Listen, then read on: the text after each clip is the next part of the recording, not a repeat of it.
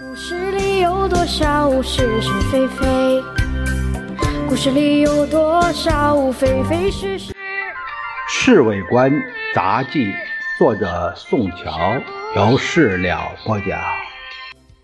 故事里的事，说不是就不是，是也不是。故事搬回曾家岩官邸之后，先生的宗教热忱提高了许多。今天是礼拜天，先生和夫人一早起来就决定到球经中学内的美国教堂做礼拜。听说先生要出去，侍卫长立刻关照预备车子。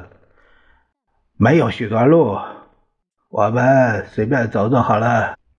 这对我们来说又是麻烦事从官邸到球经中学路虽然不长不远，但是发生意外的可能性不是没有。侍卫长赶紧打电话给宪兵司令部和卫戍总部，叫他们在曾家岩这条路上每五步就一个双岗，还有每个人家的楼上窗子一律不许打开。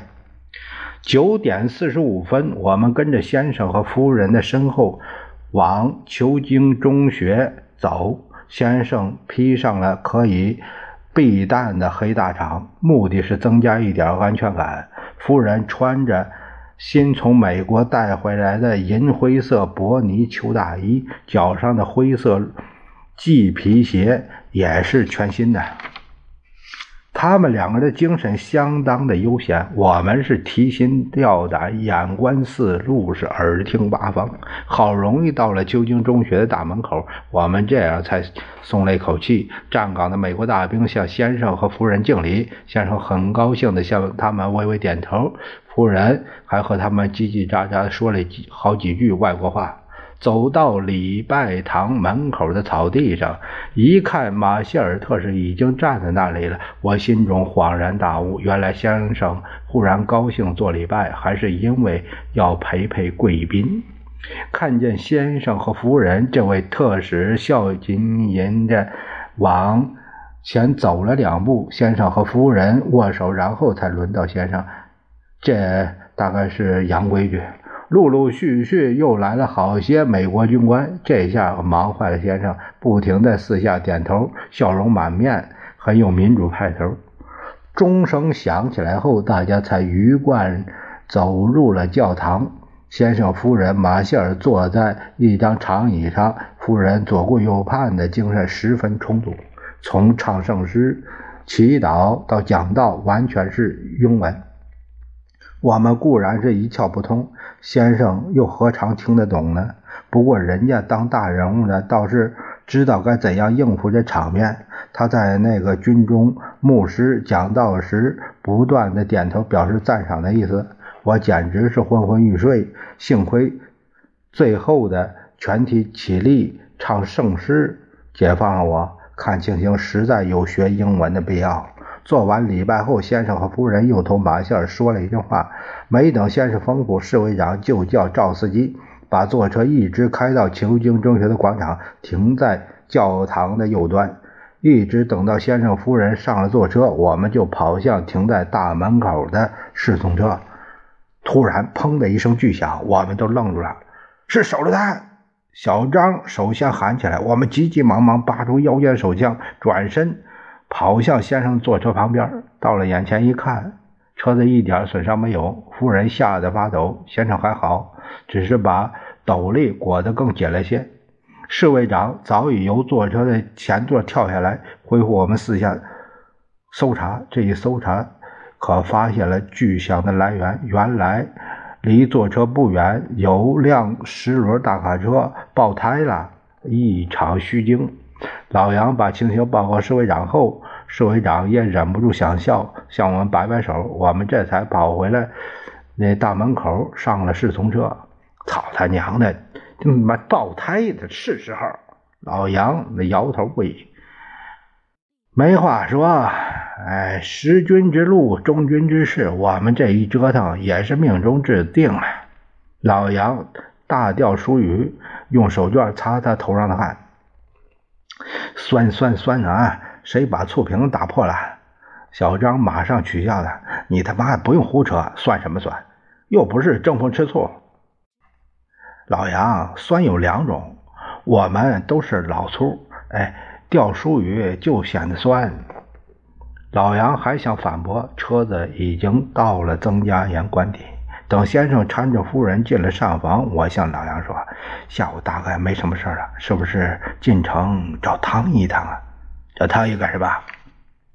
忘了，那天不是决定找个小房子吗？哎，忘倒是没忘。我把他们两个的肩膀拍了拍，咱们哥们还闹什么别扭？今天晚上罚小张吃饭好了。小张这计划。”这家伙倒是机灵，他顺着口气，罚我请客好了。说正经的，什么时候找唐毅？这样好了，我们约他吃晚饭，在饭桌上可以找房子事儿拜托他。就这样，我说，可是，呃，谁去打电话约他呢？当然老杨啊，唐毅最卖给他面子。小张故意捧老杨一下，老杨这个火爆性子，让小张这样一捧。那怒气立刻全消，高兴的去打电话。小陈，今天晚饭后有什么余兴啊？小张问我。我上次不是已经尽了介绍责任吗？而且你们已经搭上线了，我可没有再往下管的必要。妈的，脑子里边全女人。我的意思是打牌，打牌我不反对，最好还是沙蟹。老杨打完电话回来，一听赌钱，他起劲了。晚饭是在昌平街的刘美同学会吃的，这里的下江菜做的十分地道。小张刚提议到这里吃饭的时候，我表示反对，因为我们之中没有一个是刘美同学。你这小子太外行，这地方叫刘美同学会，实际上就是一饭馆儿那为什么叫某某餐厅和某某饭店呢？我问。不叫什么餐厅和饭店，好处大的呢。第一，哎，可以不交营业税；第二，可以随便吃酒；第三，不受新生活运动几菜几汤的限制。小张顺口就举了好几个原因。为什么？我还是不大明白。因为他的名字是留美同学会，而不是留美餐厅。老杨在一旁也忍不住了。唐毅这家伙心眼可不少，他喝了几杯酒后就问我们说：“你们三位老大哥，什么事儿托我小弟五五照办。”他这一说，小张和我都不好意思开口了。老杨不在乎，嘿 嘿哎呀，老唐啊，真有你的，简直是未卜先知诸葛亮。我们找你吃饭，当然是宴无好宴呢，因为要请你帮我找一所房子，做什么用啊？难道你们哪位要结婚？我们要搞一个小型俱乐部。哎，小张接着，别是小公馆吧？唐毅望着他们三，我们三个笑。俱乐部也好，小公馆也好，你老兄是不是可以帮忙找房子？老杨性急，还总是改不了。地点方面有什么限制没有？希望在哪一带？不要在南岸。也不要离曾家岩太近，呃，可是又不能太远。临江门怎么样？是不是是从前那个中国银行副经理住过的一所小洋房？前两天刚刚复原，到上海去了。唐毅倒是有办法，立刻给我们具体的一个答复。哎呀，好极了，好极了！哎，就是他。小张和我当然没有反对的理由。我接着问。唐义兄，我们是不是要付顶费呀？月租多少？笑话，哪能让你们付顶费呢？月租无所谓，随便给看房的那个佣人几个赏钱好了。唐毅直拍我肩膀：“什么时候搬进去？”老杨问：“随时都可以，反正这房子里面一切俱全，就欠你人。我们今晚上打一场沙蟹怎么样？”小张提，老杨和我都赞成。可是唐毅却说。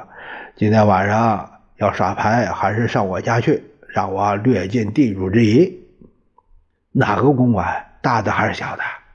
老杨问他。说是就是，不是也是。故事里的事，说不是就不是，是。